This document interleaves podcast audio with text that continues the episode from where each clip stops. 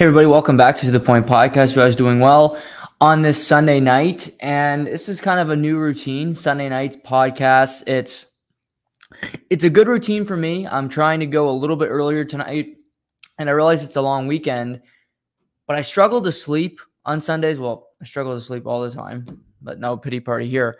But I enjoy doing these on Sunday nights because there's a lot to get into you recap the weekend and then we get into to Monday and also I tomorrow I do want to go see a movie that I'm thinking of. There's a movie Nope in theaters that I plan to go see. So that might take some time away from doing the show tomorrow. So if I do it tonight, we get it in.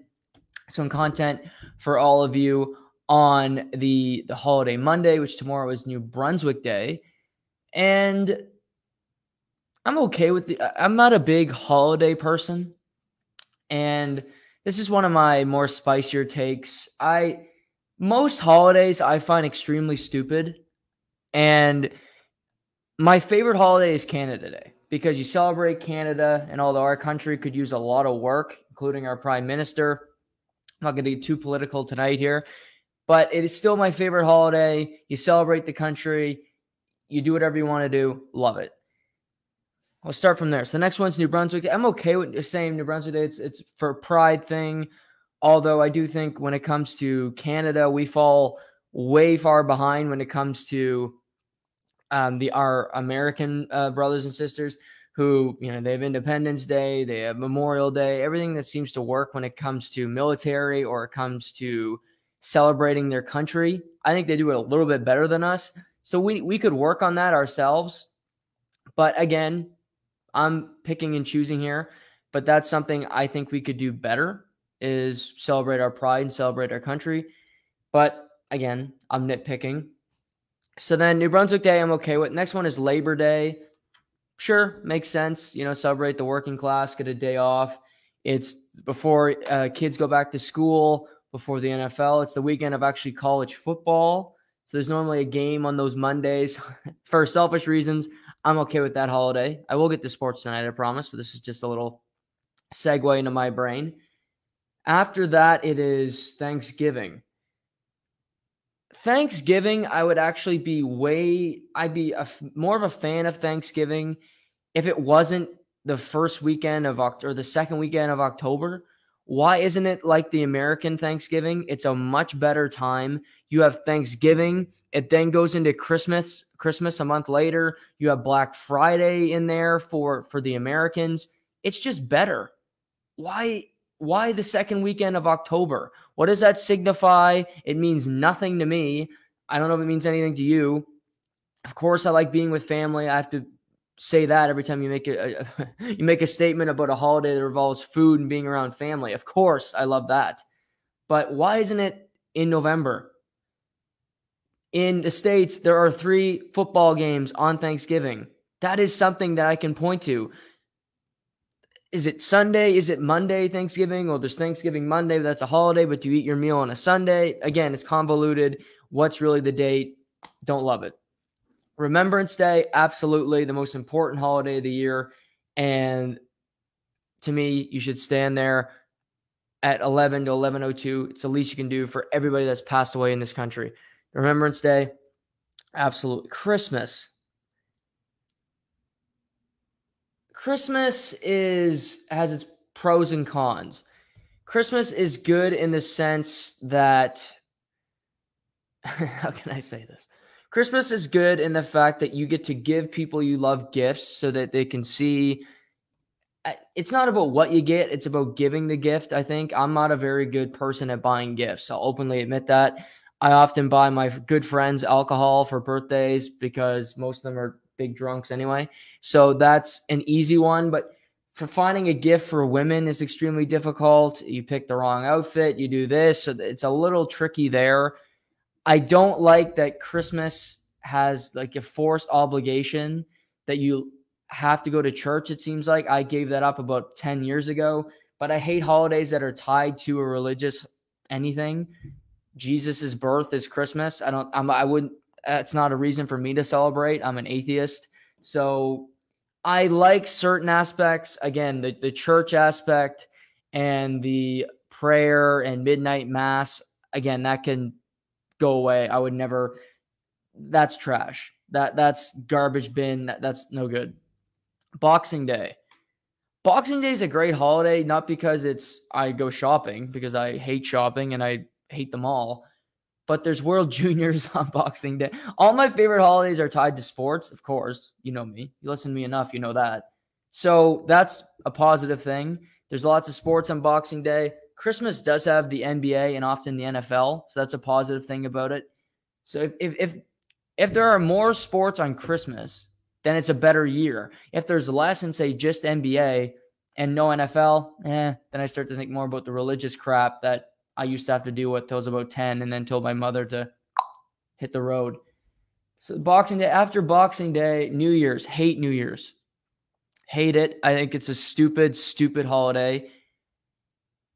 2022 to 2023, when that happens in whatever, five months. What what what's changed? Nothing. New Year's resolutions are stupid. If you want to make a change, make a change now. Why wait five months? It's a, it's an artificial date that nobody keeps.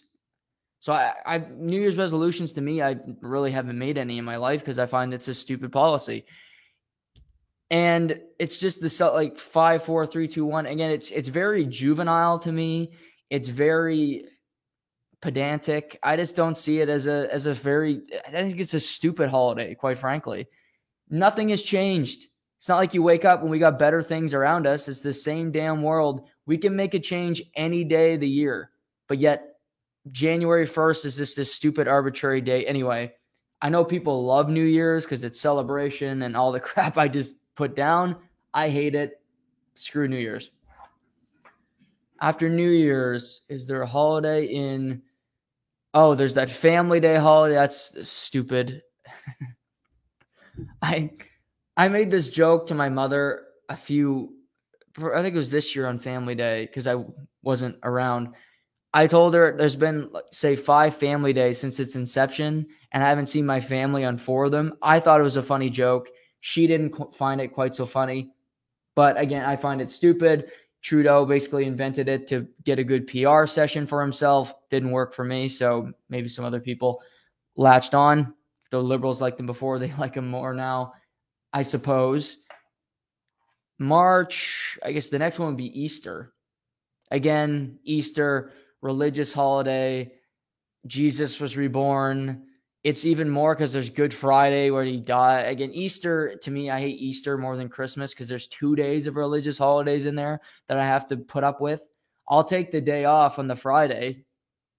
I'll take that, but I'm not, I'd rather go to work than celebrate it for the religious reasons. But nevertheless, that's that. And then I think the last one before we're getting back to the present day, and we will get to sports, I promise. It is uh, the Queen, Eliz- uh, what is it, Queen Elizabeth, or is that what it is? The last, again, it's so stupid that May holiday, Queen Elizabeth or Liz something day. Anyway, I can't even remember her name right now because I hate the royal family so much. But whatever that date is in May, it's like May 21st, May 2 4 weekend. Another stupid holiday because you're celebrating an English leader that we used to be that used to rule Canada until we broke off from them. So we're celebrating her. She's done nothing for me in my life. She's done nothing for anybody alive, quite frankly, uh, in Canada. So again, I go to work, then have to then celebrate that. And I honestly would. That's not a hypocritical thing for me. I would rather go to work, work a day, and get a paycheck. And again, you get paid if you're a salary employee. If if you're if it's a holiday, but I go to work and earn it or do something else, you know, put us. I always said that the NHL free uh, trade deadline day that should be a holiday. That would be a good holiday. And again, it's completely selfish on my end. Or the Monday after the Super Bowl should be a holiday. That'd be a great holiday. Take away New Year's because New Year's sucks and put it the Monday after the Super Bowl, it's a holiday. North America wide, nobody goes to work on that day because it's so many people watch the Super Bowl. Even people that don't like football go to Super Bowl parties or watch a game or have a couple beer. Even me, well, technically, I watched the game by myself last last two or three years. Nevertheless, I watched the game and I enjoyed it. I would take the day off the next day. It'd make a whole lot more sense to me than some of the holidays we have now. I will never be a politician, but I think I would be a way better one than the than the current ones we have right now when it comes to picking holidays because I would think about the mass and not about midnight mass, if you will. And there would be a certain section of the world that would hate me, the religious groups and whatnot. But hey, I need to play to all my voters and not just a certain section. But there's my rant on uh, holidays for for tonight, and hope you guys enjoy. Hope you guys enjoy the holiday Monday tomorrow, and don't look too bad on holidays after my rant here today. But like I said, a lot happened this weekend. We got Major League Baseball as its trade deadline Tuesday Tuesday night.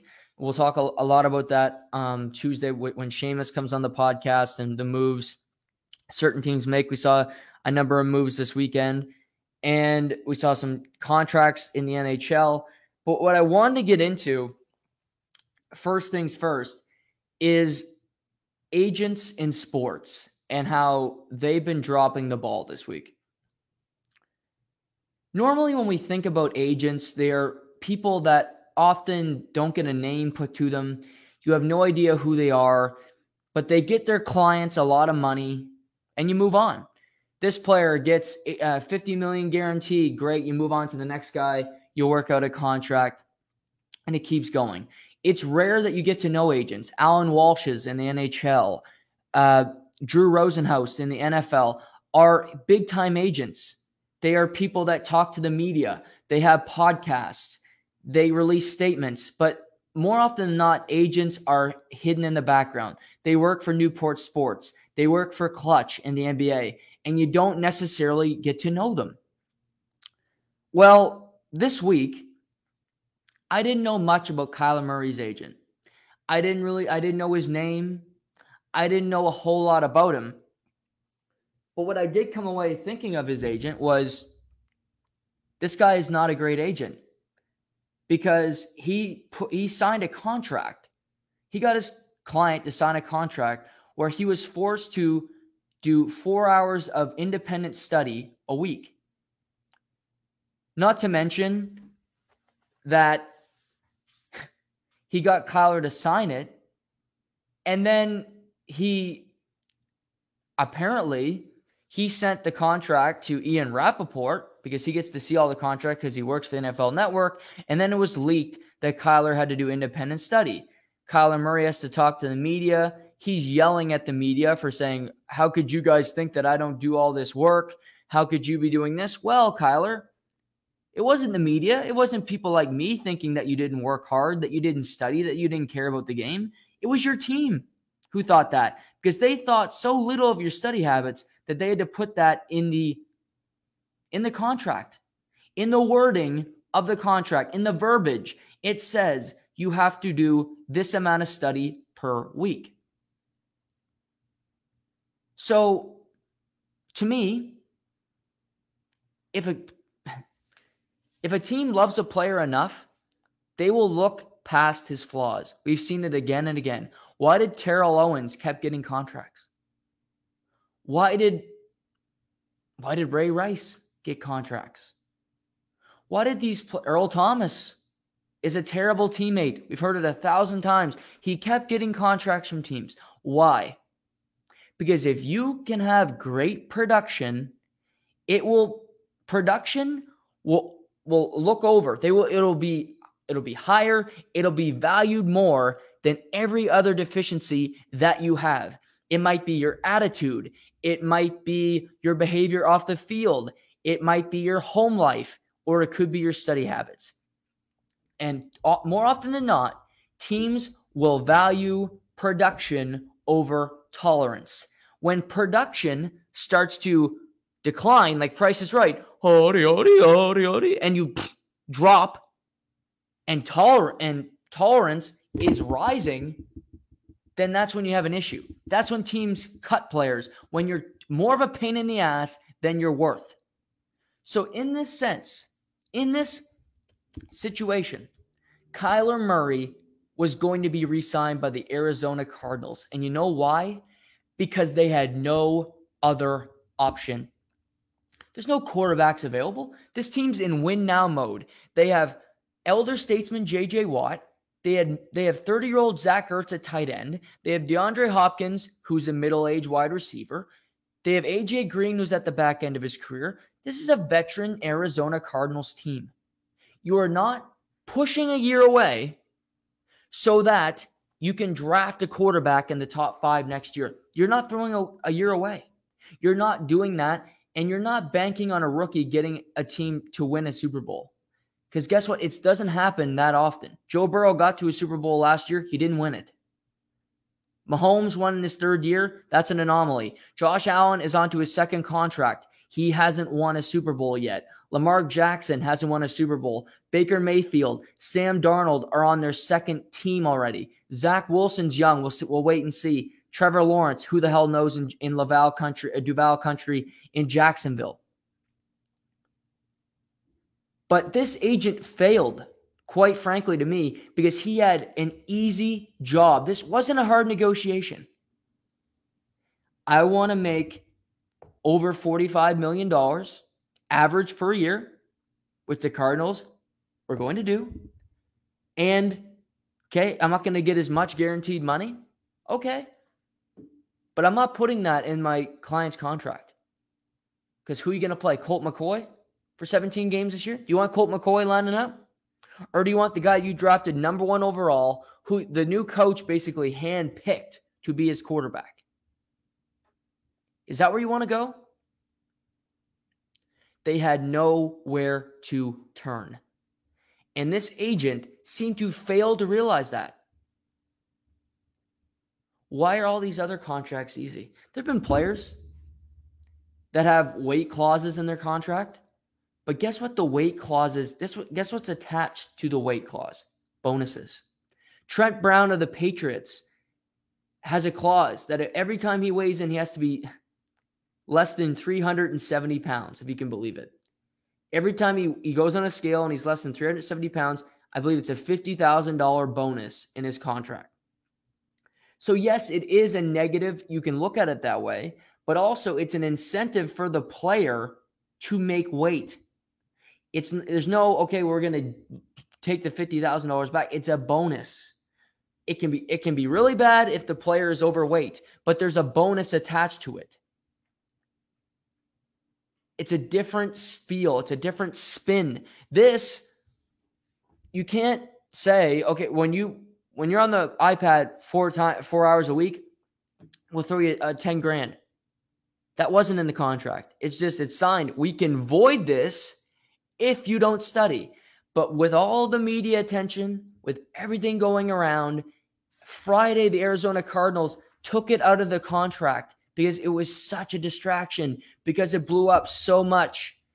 And if their thought process was, we're going to put this in the contract, Kyler's going to get buried by the media, which he did, and he'll study now, that's stupidity. Because if somebody is not studying, if somebody is not working hard, they are not going to change because they're ashamed. I truly believe that. That is not there's some people are motivated that way. But to me, Kyler's going to say, I'm still going to win football games and study as much as I did. I won 11 games last year. I started out 8 and 1 last year. This is not the way to go. To me, this does not change a damn thing.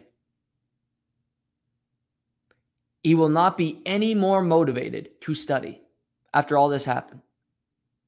It's a stupid ploy by the organization. I don't believe it's going to work. And if you don't trust the guy to put in the work, don't give him the money.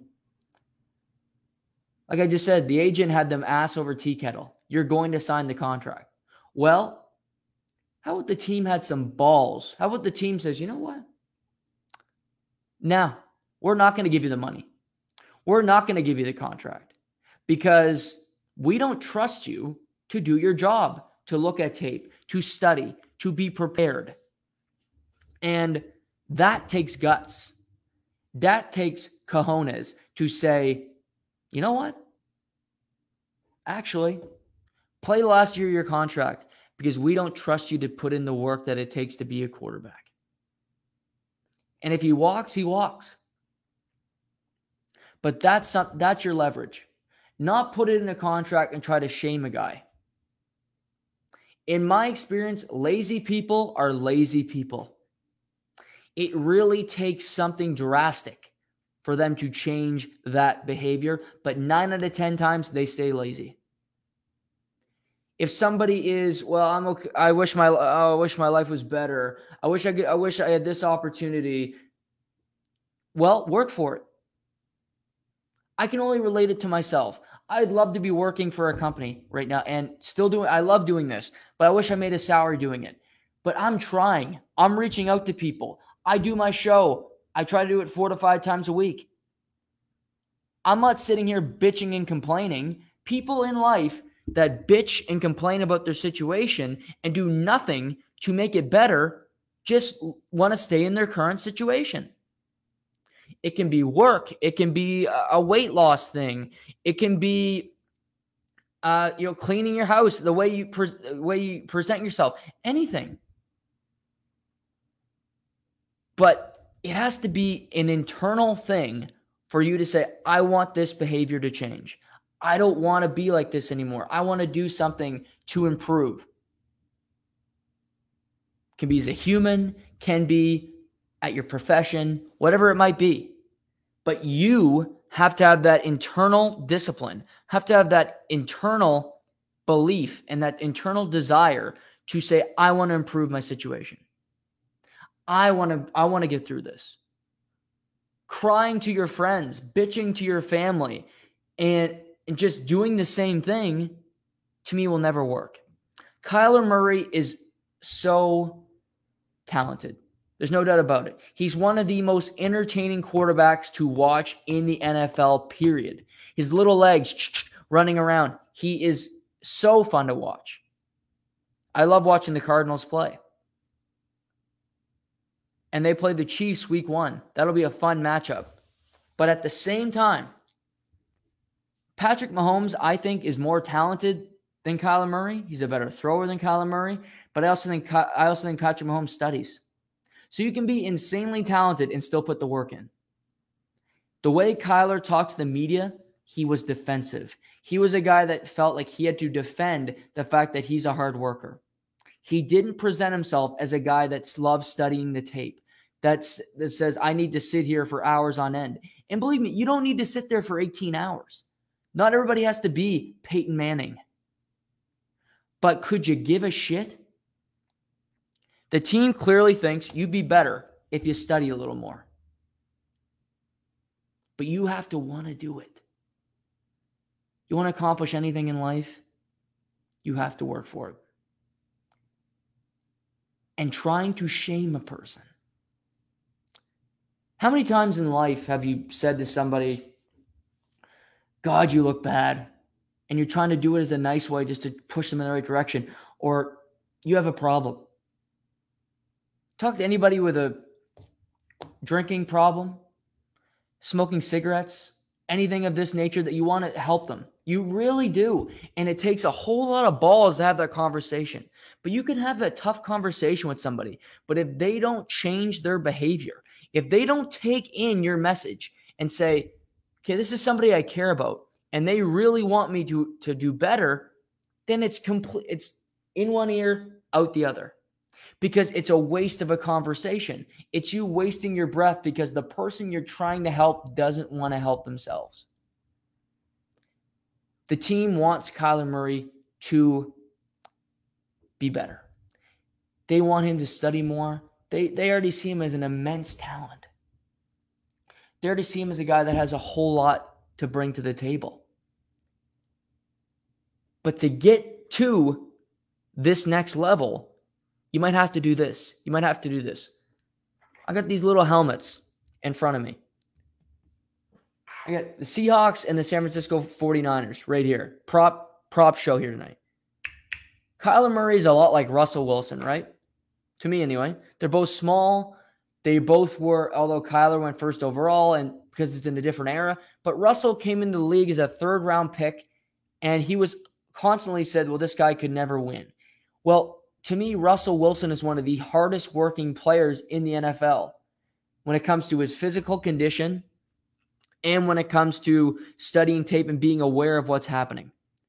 Well, he has the skill that Kyler has, maybe less, but he is still a very good runner of the football. Very good arm, like Kyler, but he studies. What happened with all that combination? He won a Super Bowl. He's been to two, should have won two. There's the difference. San Francisco 49ers. Recently, Jimmy Garoppolo got to a Super Bowl. See a great player? And San Francisco will be interesting to watch because Trey Lance is another one of these young guys. He's taller than, than Kyler, but he's a running quarterback that is, is his accuracy is, his accuracy is always called into question. Does he have the work ethic? Does he have the Kyle Shanahan, let's study tape gene in him so that they could win a Super Bowl? Same division. It's an interesting conversation. Little prop tonight. Because I look in front of me, the Steelers, I got the Cincinnati Bengals. You're telling me that Joe Burrow doesn't work hard to study tape to get better? He's not as talented as those guys. He's got a great arm, but that's that's what it takes sometimes. It's just the dedication to put in to get better to to get there. But I, I thought that was to me, it's about Kyler, but it's also his agent, and who I would fire him because I think he did a terrible job with this negotiation. There's more NFL contracts I want to get to in an injury, but I want to pivot to the NHL quickly here because there's another agent story that I want to touch on. This was under the radar, but on Wednesday, John Klingberg, formerly of the Dallas Stars, fired his agent. John Klingberg was the top defenseman available when it came to NHL free agency when it opened on July 14th. And it had been weeks, and you're expecting to hear that John Klingberg would sign a big ticket with a team, with a team somewhere uh, around the NHL for for four to five years, and nothing happened. You heard he's trying. He might go back to Dallas. They kicked tires, but not a whole lot was out there on John Klingberg. No rumors, nothing. There was it was just razor quiet until we hear that he had parted ways with his agent. And my initial thought was, well, this was a case of John Klingberg and his agent of overplaying his market. John Klingberg just recently signed with Newport Sports, which is Bobby Orr's agency sorry, the competitor to Bobby Orr's agency, that's called the Orr Group. But Newport represents some of the biggest names in, in the NHL. Auston Matthews is with Newport Sports. You have uh, Sidney Crosby is with Newport Sports. They they represent a lot of big clients. And Klingberg signs a one-year, seven million dollar deal with Anaheim on Friday, and it's fine. It's a good dollar amount. But John Klingberg at 29 did not expect to have to sign a one year contract with a team that is likely to miss the playoffs next season, where he'll have to go into free agency again next year at 30 years old and do this all over again, but with less years. And who knows how this year is going to go in Anaheim, where their defense hasn't been good for, for many, many years now. I look at an agent in this case, and I'm sure it's the player as well, and he, he had a big ask, but I think his agent did as well. Where I, I talked to Seamus about this a number of weeks ago. I thought John Klingberg would get in excess of nine million dollars. I don't think he's worth nine million. I wouldn't pay him seven. But I thought he'd be asking for that dollar amount because he was the best defenseman on the market. PK Subban got nine million at the time. Klingberg, I wouldn't say is as good as PK Subban when he became a free agent. But to be fair, PK had not won a, a Norris Trophy yet either. So Klingberg signs one year, seven million, and his agent, and clearly he overplayed their hand. They they failed to realize that it wasn't going to happen. That he couldn't take four years at six or four years at seven. I'm sure they had their nine, ten million dollar deal and they weren't willing to back off of it. And now he has to suffer the consequences. I don't think we're going to see this with Nazem Kadri because I think he has his landing spot. He knows who he's neg- who he's dealing with. He's negotiating with Joe Sakic. He's in contact with the team he was just with, and I don't think he's panicked about where he's going to play next year. It's rumored over the weekend that Detroit Red Wings may be kicking tires on Nazem Kadri, but there's nothing concrete there. I don't think he's going to end up in Detroit. I think he will go back to Colorado because he just won a cup there and he believes he can win another one. But this is a really this is a story that players should look at and really consider their value and who who their agent is. This should be a precautionary tale for Major League Baseball players and hiring Scott Boras. Just because an agent tells you you can get nine to ten million dollars in the open market doesn't mean it's true. Just that doesn't mean it's true. Because our agents directly talking to GMs, are they saying, okay, yeah, your client will get nine? You can hear, yeah, I think John will get nine, ten million dollars in the open market. A GM might be saying that in passing. That doesn't mean that specific GM GM is going to give John Klingberg nine, ten million dollars over five to six years. Number one, he's not worth it. But also, it's a it's a hard cap world. We're seeing how tough it is to move money. The All Bjorkstrand deal. You got to move a guy. You got to trade trade him for a fourth round pick. The guy's a really good hockey. He's a solid pro NHLer. You basically had to give him away for nothing. This should be a precautionary tale for players to really consider who's representing them, and they should be. To me, what needs to happen more is players should have conversations with the agent, sort sorry, with with the GM so that they know exactly what they're walking into. Because occasionally agents can tell their uh, their clients something and it goes and it's a completely different story.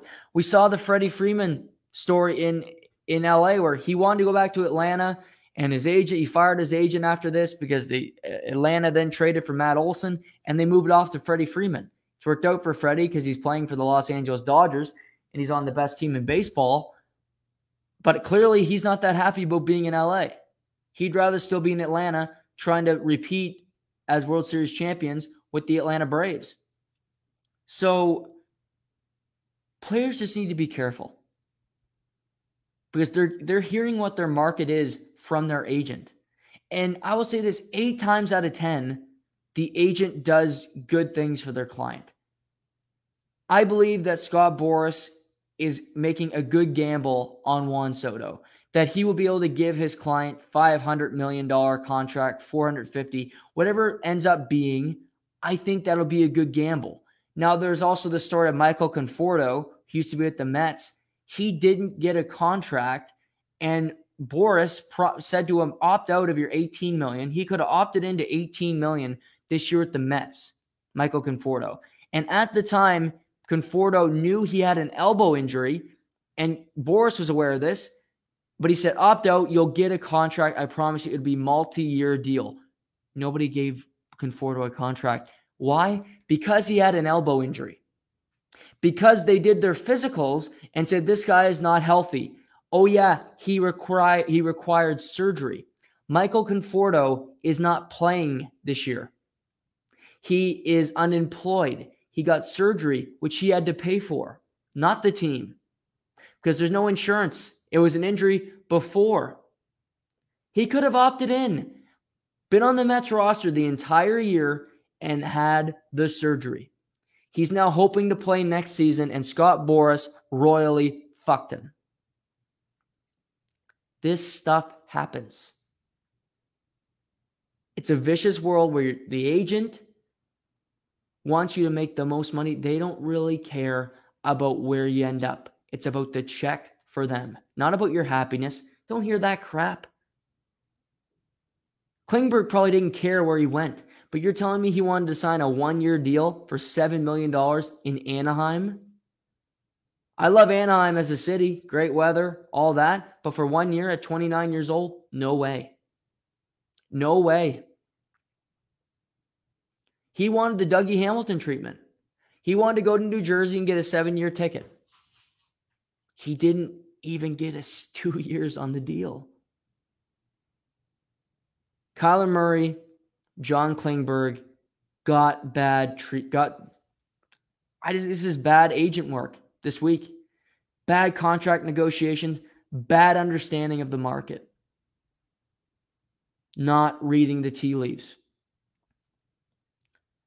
The longer it goes for a guy like John Klingberg, it's over now. He's in Anaheim. The longer it went past that first weekend, it got worse because the money would go down by the day. Anaheim signed him because they have all kinds of cap room. They have all kinds of cap room, and they can likely flip him at the trade deadline for for pieces. Because I don't think Anaheim's going to make the playoffs again this season. So they can trade Klingberg, get some draft picks, and he can go on another team for a stretch run to the playoffs. Play the first 50 games as Anaheim Duck and move on from there. But he gets a one-year deal. He gets seven million dollars for one year. It's a good. It's a good contract. It, it's a good. It's it's a, a good dollar amount for one year. But this mistake by Klingberg and his agent could have could have major effects.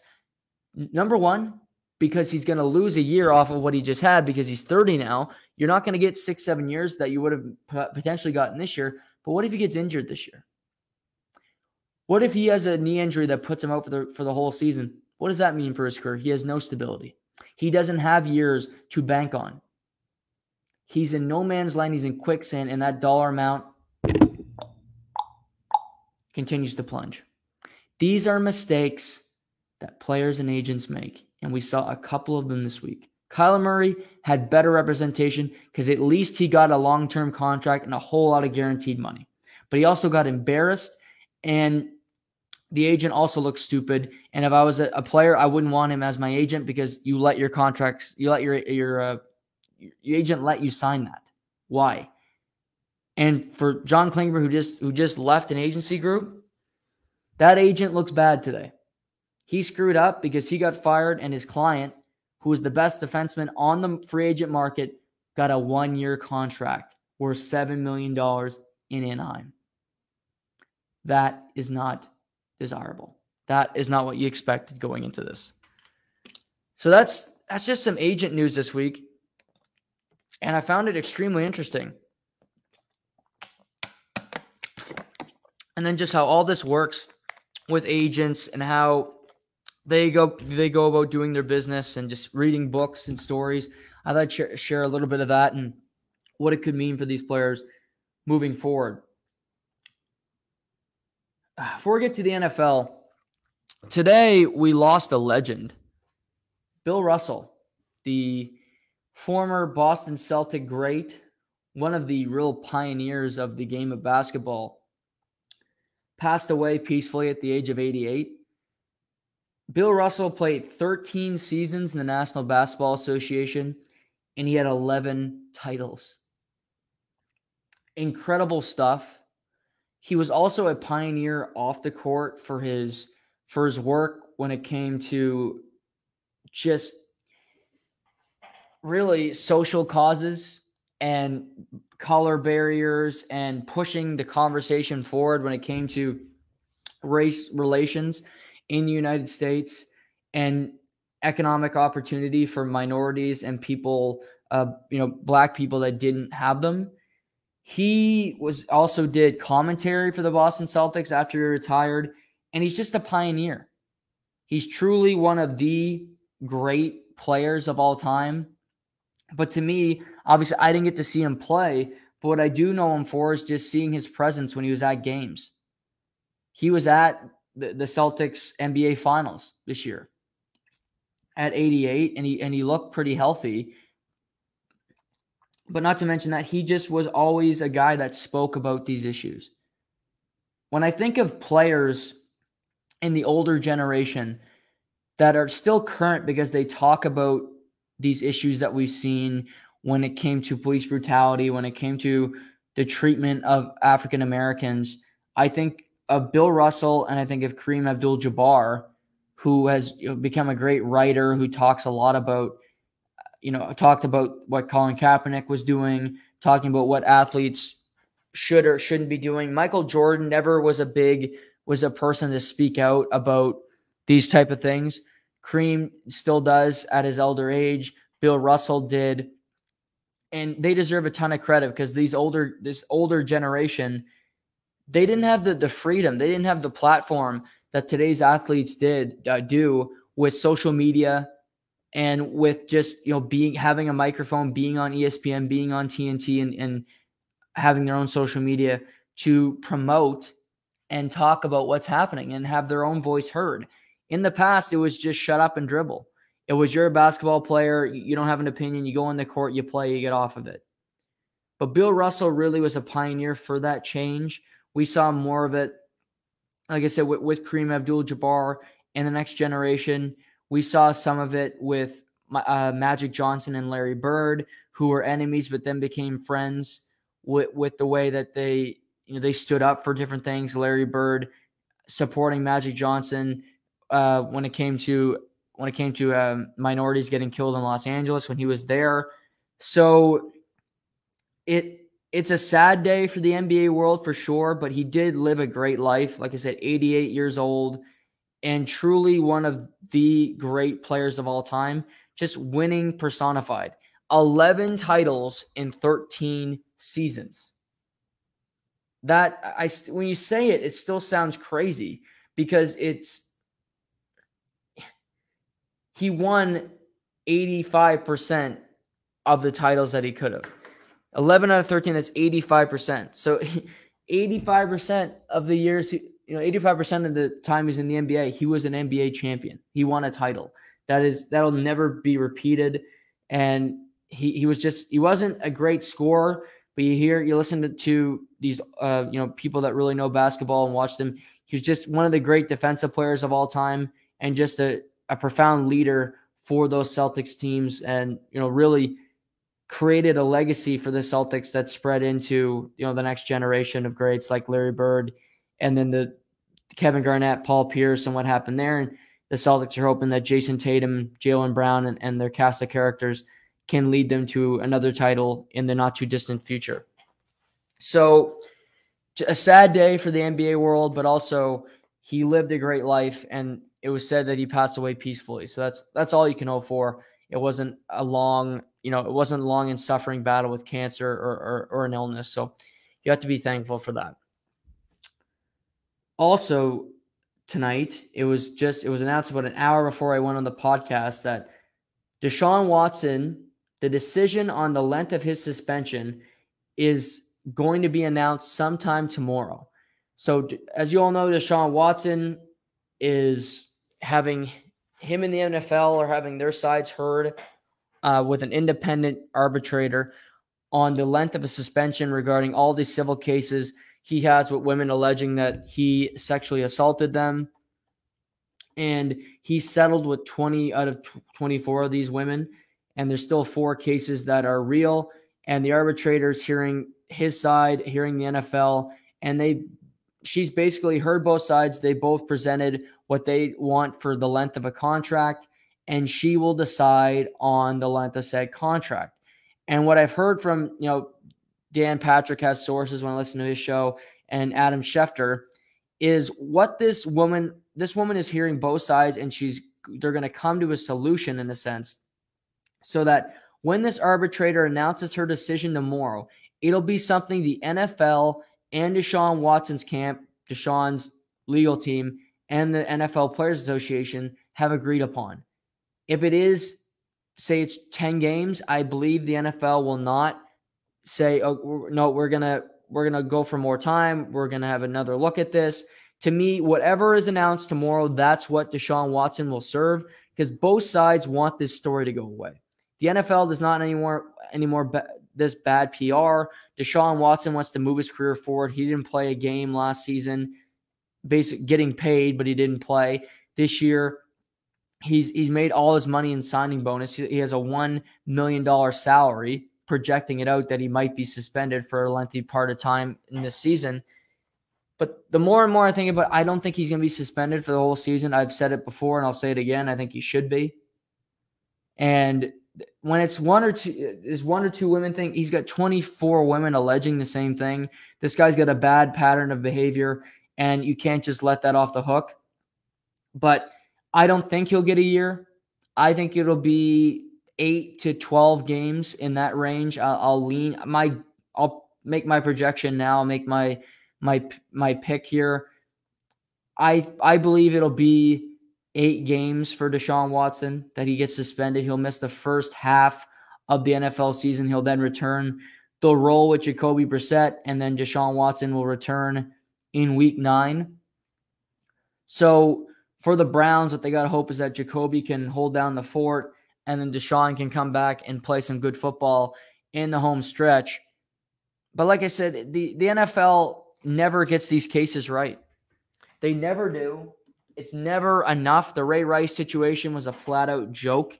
What happened there with, with that case and how the Tyreek Hill situation was a joke. Uh, Kareem Hunt was not enough, in my opinion. It was they all serve these little these all these little punishments, and then they can come back. Kareem Hunt and Deshaun Watson are going to be on the the same team for Christ's sake. Kareem Hunt assaulted his girlfriend. We saw it.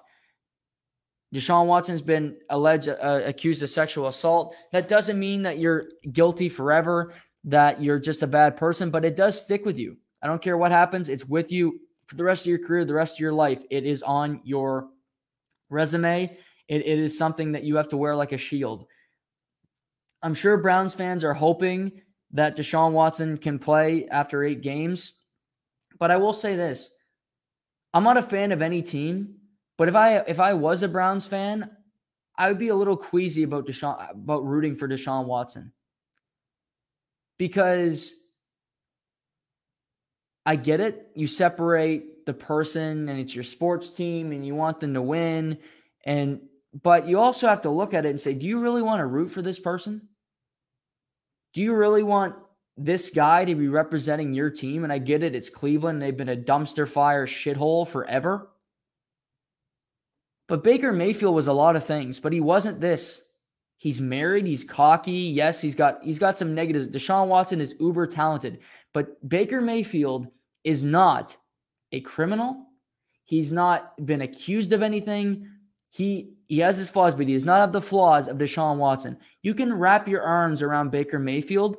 I'm sorry, but you cannot wrap your arms around a person, anybody accused of sexual assault. And the buying a jersey and supporting somebody that has done it, and again, it's alleged, but with the number of cases, you got to put two and two together. And I'm believing the 24 and not the one. I'm sorry, but I have a hard time believing the one in particular when the Houston Texans settled a case with 20 different women because they were setting up hotel rooms so that he could do these actions. They gave a bunch of money to these women. It's your mental, it's your moral compass, it's your decision. But don't try to validate it with, well, oh, he's a quarterback. I, I separate the two. No, you don't get to. You don't get to. Pete Rose gambled. He, he, he doesn't get to separate the fact that he was a great baseball player. He's not in the Hall of Fame.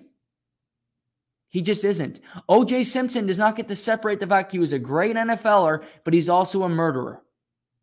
He doesn't because he's a murderer before he's an NFL player now. Before he won a Heisman Trophy, that's what you remember about him. Why should it be, well, Deshaun Watson is our quarterback. We're just going to forgive him. That is so crazy to me. You have to be aware of what a person did. It does not mean that he should just be accosted forever. But there are certain crimes that mean a little bit more. To me, rape, sexual assault, murder, these hold a different light. They're not vandalism. They're not sh- shoplifting, any of these smaller crimes. People can make up their mind. People have their own their own policy, their own moral compass. But for me, rooting for Deshaun Watson, in a sense, is validating that behavior. I have a hard time rooting for the Cleveland Browns because you have this player being the face of your franchise. A clown running a clown show organization. Other NFL news. On Thursday, DK Metcalf came to a contract uh, extension with the Seattle Seahawks, signing a three-year, $72 million contract, uh, million, $30 million signing bonus. So DK Metcalf, who's 24, signed a three-year deal, and he will be a free agent at 27. So a really good deal for DK. Seattle had to pay a good amount of money to keep him. He is an uber talented guy. The one thing you look at and say, well, what's it going to be like in Seattle over the next couple years for DK Metcalf? How much production is he going to have? Because Seattle, if, if you didn't if you don't forget, they have Geno Smith and Drew Lock on their quarterback depth chart. Drew Lock, who is formerly the Denver Broncos, so they got in the Russell Wilson trade, who is not a starting quarterback in the NFL. I believe Geno Smith's going to win the starting quarterback job. And then Geno Smith, who's been everywhere, he's been a Giants backup, he's been a Jets backup, they've been in Seattle a number of years. And again, he's just a cast off another guy that's been a long term backup that's looking to get a starting job. Seattle's got Tyler Lockett. They got Noah Fant. They got a number of great skill position players. But for DK Metcalf, my one worry is how much targets, how many targets is he going to get, how many yards, and if they begin to lose games, how long is he going to be happy? Wide receivers all have massive egos. And if he's not getting the ball enough because they're running it with Kenneth Kenneth Walker Jr. the third, and Geno Smith has to scramble for first downs, and he's not getting the deep throws down the field that Russell Wilson would try. How long is he going to stay content? How long is he going to be happy with the situation? He's got the money. He could ask out.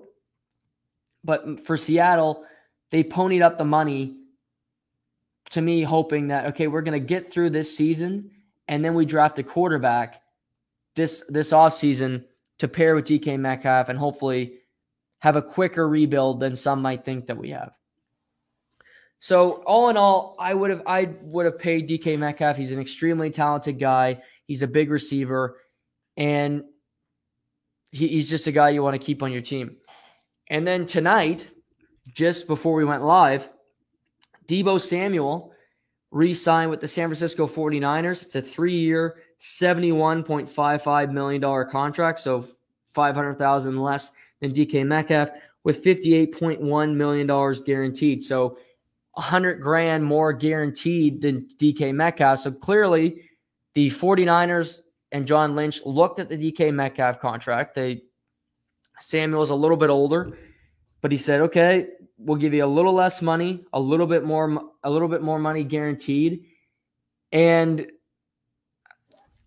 as we currently sit, Deebo Samuel to me is more valuable than DK Metcalf and it's because of all that Deebo does the running, the in the backfield, and the jet sweeps, and all the ways he's utilized in the Kyle Shanahan offense. However, the way he's utilized, he's going to be battered, he's going to be beaten, and I don't think his production will last as long as DK Metcalf. So if he is utilized the same way as he was last year, which I'm that's such an interesting storyline to me is how he's utilized now that he's gotten the bag. Now that he's got some security, he's got some guaranteed money. How is he going to be utilized? Is he going to accept being being a, a, guy that is in the in the backfield that does help Trey Lance, that can be a running back wide receiver hybrid? Or will he say, you know what, I'm tired of this. I, I want to be a wide receiver. To me, now that he's gotten got the money, he'll want to be a team player and still do some of those same things. But uh, maybe he won't. Maybe he won't accept that and say, you know what, I'm t- I'm tired of that. I'm a wide receiver now. That's my job. That's what I want to do here. But that's the interesting thing for me where this goes. Because he is extremely valuable, but how is he utilized this upcoming season? Is he just a wide receiver that's in the slot and goes to the outside? Or is he utilized in the backfield like he was last season which was so, so successful. I would want to use him as a as a utility knife that can do a little bit of everything. I'm not so sure he'll want to do that, but I think it'll be something Kyle Shanahan is fighting for in training camp now that he has him signed and he should return to practice. DK Metcalf will return to practice. Return to practice. Deebo Samuel return to practice. And now we really look around and I believe there's a few defensive players that are still holding out for contracts. And of course, Lamar Jackson, who is practicing. He practiced with pads the other day with no contract, no security. The guy just loves to play football. Credit to him because he's been judged, he's been put down his entire career, but he's just doing his own thing. I hope he gets his money. He deserves it. But I worry I worry about him and just what, what the Ravens could do to him and it, it would hurt, it would be a risk to give him some money, but he's earned the money that that he's hoping to get right now. Now, all these contracts, Deshaun Watson, one of the the biggest things so far in NFL training camp stories is Ryan Jensen. The Tampa Bay Buccaneers center on Friday went down with a knee injury at practice. They heard a yell, and it's been reported that he's going to miss months to start the season with this knee injury. It is not a full ACL tear. He'd missed the entire season with that. So there was good news on that front, but he would miss likely the first two months of the NFL season. And again, this could have been worse. Don't get me wrong. He could have missed the entire season, but this is a setback for the Tampa Bay Buccaneers.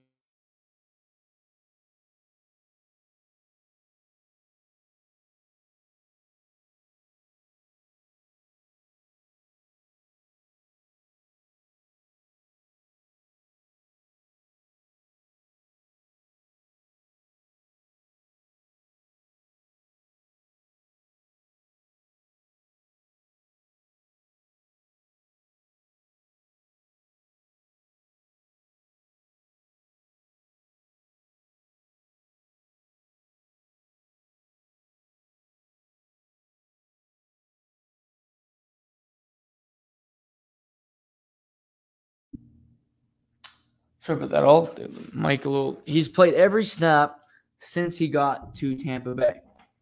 Every snap with Tom Brady since he arrived.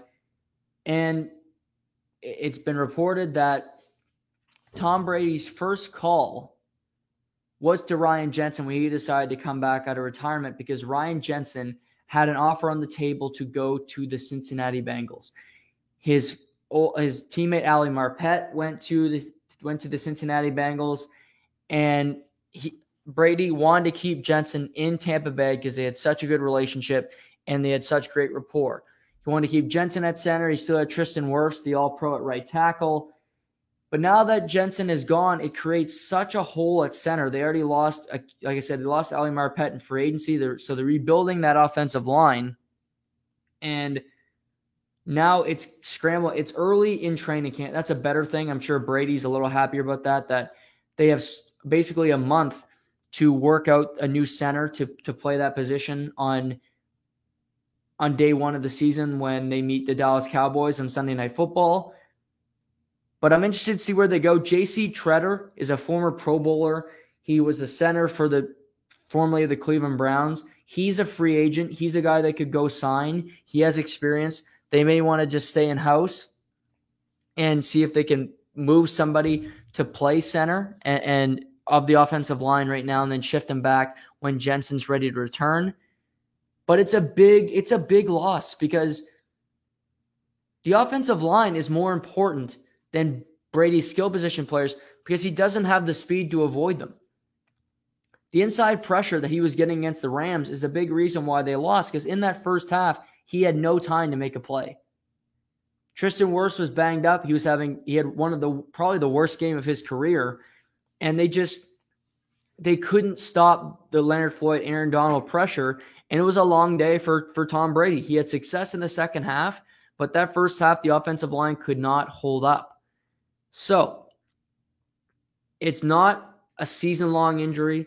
Tom Brady can certainly overcome this. Tom Brady's overcame worse odds, but this was a chink in the armor for sure because Jensen is so important to Brady. And with no Gronk, he's still he's working out new things. However, this isn't a situation where some media members will say, well, oh, Tom Brady doesn't have Gronk and oh, Jensen's hurt. So this is, he's got even longer odds to win the Super Bowl. It's going to be such a, that you're not going to hear that from me. Tom Brady is 46. Oh, he's going to be, I think he's going to be 46 this week. I think his birthday is August 3rd or August 4th. And he'll, he'll be a year older, but he decided to play. He's still the guy. If you want to play, I'm not giving you an excuse. I'm not, I'm not, it's, you're, I'm going to give you your flowers. If you win games, the Bucks will be a really good team. But hey, things happen. Teams lose players all the time. There was no sympathy for Baltimore last year when they basically lost the entire their entire running back group and every corner they had in their roster. So these they he can overcome these injuries. Ryan Jensen will return. That's the good news for the Tampa Bay Buccaneers. Last night was an interesting night of of fighting with UFC 277. I would say a very good card last night and some extremely interesting results. I don't I wouldn't it wasn't the most entertaining pay-per-view of the year for sure. It was a card that I looked at and I said that that'll be interesting. I'll be honest, I I've seen a lot more interesting fights this year. I'm looking ahead to UFC 278 and I believe that'll be a better card. You know, you have Jose Aldo there, you have Kamaru Usman. But there was some fights last night that did have, you know, big ramifications on where the sport is going when it comes to championships in the coming months. The fight card started with Magomed Ankalaev defeating Anthony Smith, who actually broke his leg at the end of the first round. And Ankalaev won his ninth straight win in the light heavyweight division. This dude's legit to me. He's he just beats everybody he's in the ring with, point blank. He's he's such a good technical fighter. He'll submit. He'll win by points. He'll he'll not. He'll win by TKO. It doesn't matter. Doesn't matter to me now. What should happen in this division? We have the champion Yuri Prochazka who beat Glover Teixeira a few months ago, and in Singapore. It was a great fight. Prochazka turned uh, found a way to win in the fifth round by submission, just by the he hung on to win that fight. Glover was going to win through the first four rounds in four minutes, but Yuri found a way to win. I would run back that fight because I don't think Glover has many fights left. I would book that fight for Glover versus Yuri 2 in New York City for November. I think both of them will be able to get back by then. So you have that. I think that'll be, it's in November. It's going to be a massive card at Madison Square Garden. You're going to have that fight. You'll have, I think you'll have Paddy the Baddy Pimblett fight on that card. They'll need to work some other things out to, to put on that card when it comes to entertainment. But I'd have that fight on that card. So you have that for the belt. When it comes to Magomed Ankalaev, he certainly deserves an opportunity at the belt. You could argue he should be getting one right now. Screw, screw Glover, have him fight Jan Blachowicz. So if they don't want to do Glover versus Yuri to put Ankalaev versus Yuri for November. Otherwise, I would go Magomed Ankalaev versus Jan Blachowicz for the number one contendership spot. Have these two fight next. Jan Blachowicz had a quick, his last fight was extremely quick because Alexander Rakic hurt himself early in that round and he got he got to win it. So Ankalaev versus Jan Blachowicz, the former light heavyweight champion. The winner of that fight will get the winner of Glover versus Yuri, and the, and the winner of both those two fights will fight each other in early 2023. So, again, I think Dana can go a, a number of different ways here. Ankalaev certainly deserves a title shot if they just want to give it to him right now. He's won nine fights in a row at the light heavyweight division. That is no easy feat. But I, I do think the way Glover fought, he's 43, but the guy can still bang. The guy can still fight. I think he deserves another opportunity. Even if he does win the fight, he may just retire. He's talked about, you know, not having many fights left in him. He might beat Yuri and just put the gloves on the ground and, and the title could be vacant. And you could go Ankalaev versus Blachowicz for the belt. Quite frankly, that's something that's something that could happen. So a couple things the UFC could do, but this is what I could do. I think it's fair for everybody that that they go this route. But I'm interested to see what they do because Ankalaev certainly deserves it. But I do think the fan base, and they don't almost they don't uh, uh, always care about the fan base and what they want. But I do think the fan base wants Glover versus Yuri too, and I think that fight in Madison Square Garden would be massive because Glover Teixeira is from uh, from Brazil, but he lives in Boston, Mass now. But he's he's big everywhere. He's just an extremely popular fighter. He's been in the fight game forever. That's something that I think would sell and do well in at uh, UFC 270 281 in November. Uh, Derrick Lewis took a took a loss. That was an early stoppage. I won't go too into the weeds on that. His ranking shouldn't drop too much, in my opinion. I think the UFC should really look, look into booking Lewis versus Curtis Blaydes. They fought before Lewis won it. Blaydes just fought Tom Aspinall a few weeks ago in London. Aspinall got hurt in the first 15 seconds of the fight. For me, Blaydes will want to fight somebody high in, in the in the rankings. He won't want to drop. He Tai Tuivasa is fighting Ciryl Gane. He can't fight them. Stipe Miocic is going to be fighting John Jones at some point. We think he can't fight either of those guys. Ngannou's recovering from knee surgery. Potentially fight Derrick Lewis. Everybody else is locked up unless he wants to fight Sergey Pavlovich, and the winner gets potentially gets a, a title opportunity in the not too distant future. The co-main event of the night was Brandon the Assassin Baby versus Kai Kara France for the interim flyweight title. Deiveson Figueiredo is the champion. He's recovering from surgery. He's also been bitching and complaining about how much money he's been receiving for being a champion and not liking the way the UFC's been treating him. So these two fought for the interim belts, their second fight, and Brandon the Assassin Baby beats beats uh, Kai uh, Kara France. He kicked a leg kick right to basically the sternum and the liver area. Kara France dropped. Moreno jumps on him, give him some shots, and that was it. Moreno is a is a former flyweight champion of the world when he beat Figueiredo in their second fight, and now you know Figueiredo was at the event. He jumped in the cage, and they basically agreed to fight. This will be the fourth fight between these two guys, which would be a UFC record. And every fight's been super entertaining so far. The first fight was a draw, which was one of the greatest fights in UFC history, if you ask me. Moreno submitted Figueiredo in the second fight, and Figueiredo won narrowly to win his title back in their third bout. So it sounds like the fourth fight is going to be in Brazil. It's going the, UFC is going back to Brazil. That's where Figueiredo is is from. He wants the fourth fight to be there. So interest. I think that's that's a good way to book the fight. It's it's it's going back over there. Figueiredo wants something from the UFC. This is a good concession for them to have him fight on his home soil. I think there's some respect between these two, and yeah, I think Figueiredo is truly one of the best flyweights of all time. I, his punching power at 125 pounds is second to none. He has to cut a lot of weight to get to 125 pounds. I think he walks around at 160, 165, 170. But these two are both extremely good fighters. Brandon's only 28 years old. He's already had a ton of success in in the UFC. But, but I'm okay with the fourth fight because the first three have been so entertaining. I don't like rematches where the fights aren't that interesting. There isn't a whole lot to digest.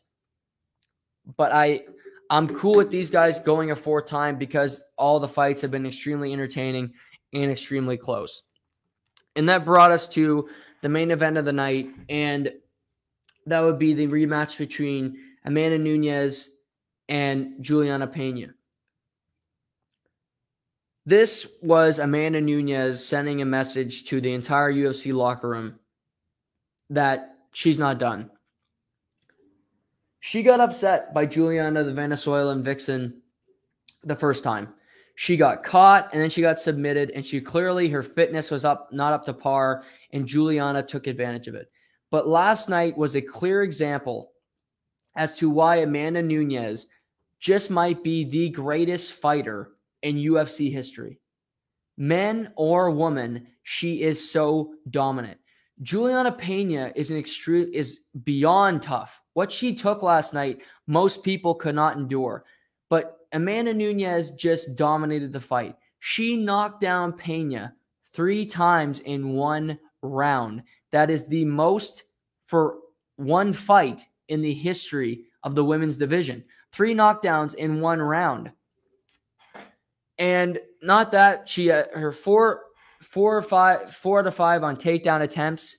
She controlled the fight. She hit her with nasty, nasty elbows.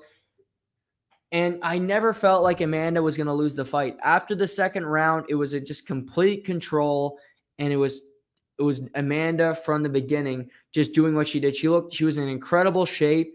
She just looked, she looked like her old self. She looked like she she was hungry again, like she had something to prove, and she did last night. I have to give it up to Juliana Pena because she took an ass beating. She, but she never, like I said, she got knocked down three times. She didn't, her, her chin didn't give out. She was on the ground. She tried at least 20 to 25 different submission attempts last night trying to get Amanda Nunes in an armbar, getting her in a guillotine, in a rear naked choke. But she but she couldn't, but she never gave up. And I give her credit for that. The fact that it went five rounds, most people would have gave in, but that's just not her. But she was frazzled from the beginning because Amanda was fighting in a southpaw stance. She switched it up a lot, and she was just kind of swinging for her life. And Nunes just kept landing big shot after big shot, getting her on the ground and beating the living hell out of her. So credit to for Juliana for just staying in there for five rounds. But Amanda Nunes again just proves that she's the best in the damn sport. And now I'm just wondering what the UFC is going to do next with her. Amanda doesn't have a clear cut opponent. She could fight Valentina Shevchenko, who is a great fighter in her weight division, but Nunes has already fought Shevchenko twice and beaten her twice. So it would be a trilogy fight where Nunes has already beaten her two times. It doesn't really make sense to do a trilogy because, again, Valentina's never won in those fights. It would they do that trilogy fight because the UFC hasn't done a good enough job at promoting these female fighters. Quite frankly, there are some good fighters in the featherweights uh, with uh, flyweights or with Marina Rodriguez, and is extremely good fighter. She's somebody that I think deserves an opportunity at a title. Maycee Barber continues to climb the rankings, but they need to do more to promote these female fighters because as you look at it right now, with Juliana losing, there's no clear cut answer for who Julian for her Amanda Nunes is going to defend her title against next. She said she wants some time to rest, to go back home to Brazil and spend some time with family. I don't see her fighting for the rest of 2022. It'll likely be in 2023.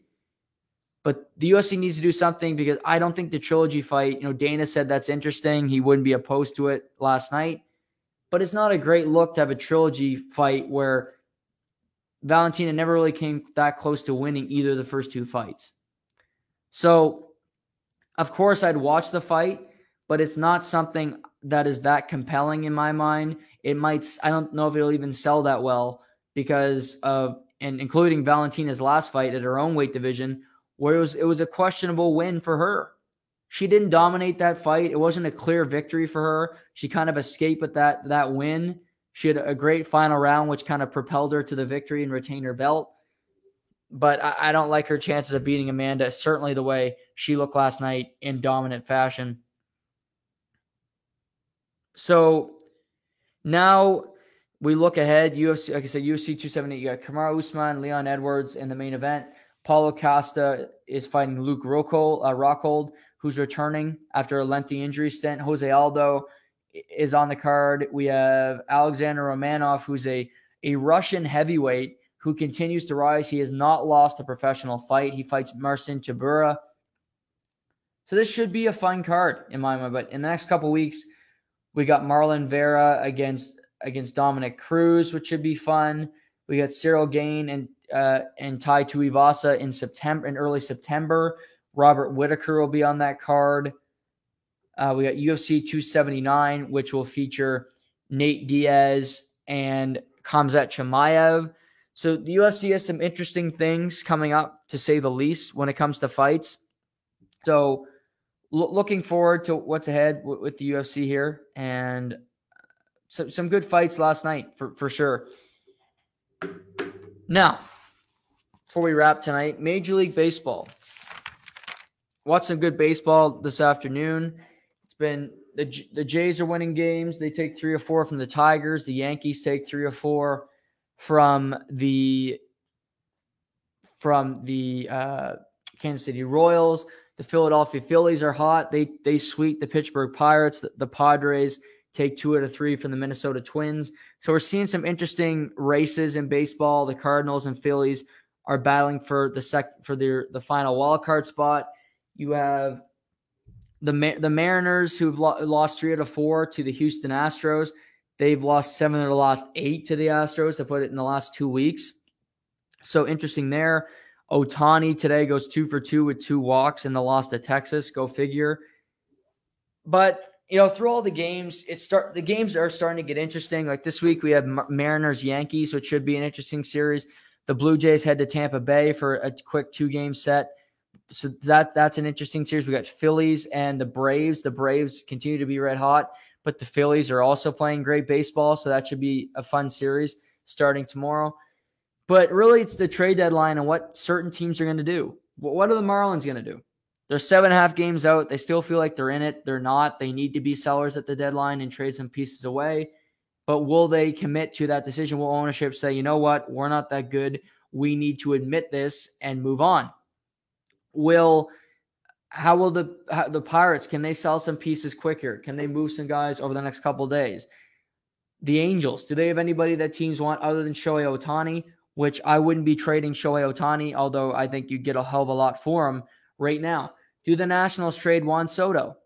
To me, I think it's more and more likely he's going to get moved because there's just a whole lot of want for him out there. The Padres are being extremely aggressive, reportedly. The Twins, the Cardinals are putting in packages. So, teams, uh, to me, there's a lot of teams that believe that they can win the World Series and they want to be aggressive. And we've seen already Andrew Benintendi is a New York Yankee. He was batting fifth today. He does bat over 300. He's a strong bat. He's, he's a guy that will get on base. He'll hit doubles. He's not a guy that re- regularly hits for power, but he's he's a guy that is a much improved defensive, a much improved player when it comes to just his bat, other than Joey Gallo, who is a better defender but can't hit the backside of a barn door for the Yankees. Because that was a good move. The Mariners on Friday night made a big splash where they got like you know, arguably the best pitcher available on the market, where they got Luis Castillo from the Cincinnati Reds for four prospects, the for the third, fifth, and fifth prospects in the Mariners system. But to me, this is the Mariners saying we're going all in. We want to make the playoffs. They haven't made the playoffs since 2001. They're tired. They want this streak to end. And like I said, they lost three to four to the Astros, so it's tough enough to beat. Although I, have said this week the Astros are the best team in baseball, which they are the record might might not say it, but to me they are. And they need to be able to get by the Astros. They need to get be able to get by the Yankees. And now with Robbie Ray, Logan Gilbert, and Luis Castillo, they got a really good one, two, three in Seattle to go up against, you know, really any team in baseball. Not to mention they have Julio Rodriguez, they got J.P. Crawford, they got Carlos Santana at first base, they got Ty France who can play first or second, who's batting over 300 this year. They got a good team in Seattle. Now they just need in the next two months to make the playoffs. Sometimes it's just the team getting over the history, getting past the failure, and just saying, you know what, we're going to make the playoffs. We're better than than uh, we're we're better than our record, and we're, we're better than the teams of the past. We're going to break this curse. That's what the Mariners have to do. The organization has put faith in this team to win. They traded away pieces last year. They're adding a quality starter this year to, to go on a deep playoff run.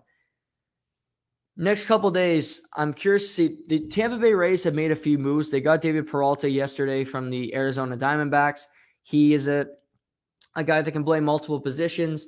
He's a good hitter. He's got some speed on the base pass. They got Christian Bethancourt, who's a catcher from the Oakland Athletics.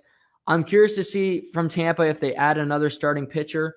I think they need one. They've been struggling, struggling lately. They lost two or three to the Cleveland Guardians this weekend. They dropped three or four to the uh, to the Baltimore Orioles earlier in the week. So they are really sputtering right now. They're, they're not finding a whole lot of success.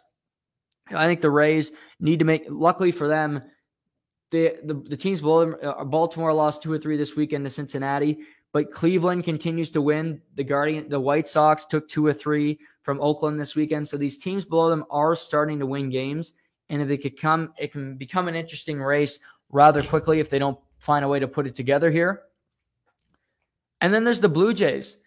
They got a scare when Alek Manoah took took that shot off his elbow. He's said that he's likely to make his next scheduled start, which is Friday. But to me, they need another starter. They need it. They need another guy that they can rely on on a day to day basis to pitch and pitch well for them. So that that's something they need to address. I think they need a left-handed bat. I think the more and more I see Josh Bell out there, he's a guy and the only problem with the Blue Jays acquiring Josh Bell, so for people that aren't familiar, he's the first baseman with the Washington Nationals. He's having an extremely good season for a really bad team, but he's he's valuable because he's valuable because he's got a great bat. But what do the Jays do? Because Alejandro Kirk is playing a lot of DH right now, and he's batting over 300. He's just a professional hitter. But Vladdy's playing first every day. So if they acquire Josh Bell, is Josh Bell just coming off the bench? Or is Alejandro Kirk st- going to start catching more and more? Because he is a better bat than Danny Jansen. I do believe Danny Jansen is a better catcher, better game manager, a game caller right now than Alejandro Kirk. But if Josh Bell was to become a Toronto Blue Jay, they they have to address that. They would have to really think about what they're going to do because Josh Bell only plays first base and Vladimir Guerrero Jr. only plays first base. And Alejandro Kirk is either a catcher or a DH, and I don't think they want him catching every day. So you want to have all those good bats in the lineup, but at the same time, you need to make that work. It's a good problem to have, but I don't think you want Josh Bell just being a, a, guy available to come, come off your bench every day when he's been playing every day in Washington and having some success. He had two three run home runs this weekend, so he's been having a, a good showing for teams that value him. I do think the Yankees got Rizzo. They don't and Stanton can play DH, but I think the Yankees will be on be in on him. I could see the St. Louis Cardinals being in on Josh Bell. They do have Pujols, but Josh Bell would be a better uh, everyday DH than uh, Bell would be a better everyday DH than Pujols. So I could see the Cardinals being in on him. So I, I think he'll have a ton of suitors, but I expect the Blue Jays to get a, a pitcher and to get a bat that, and I think Josh Bell will be the guy that, that they really covet. So I'm curious to see where things go over the next couple days. We'll talk about it on Tuesday when Seamus joins and we'll recap free agency. We'll recap any any big trades that happen and where where things stand. I don't expect to see a blockbuster like Shohei Ohtani. That would be something else if he was traded. I just don't think the Angels are willing to part ways with him right now that would just to me they already got enough bad press. I think that would just kill their franchise if they traded Ohtani. Where Trout is having back problems. It was reported this week it could be career threatening. I guess it's better now somehow in a week. I don't love the reporting there and the doctors and everything. To me, it's just it sounds bad for Mike Trout. So I don't know what's happening with him.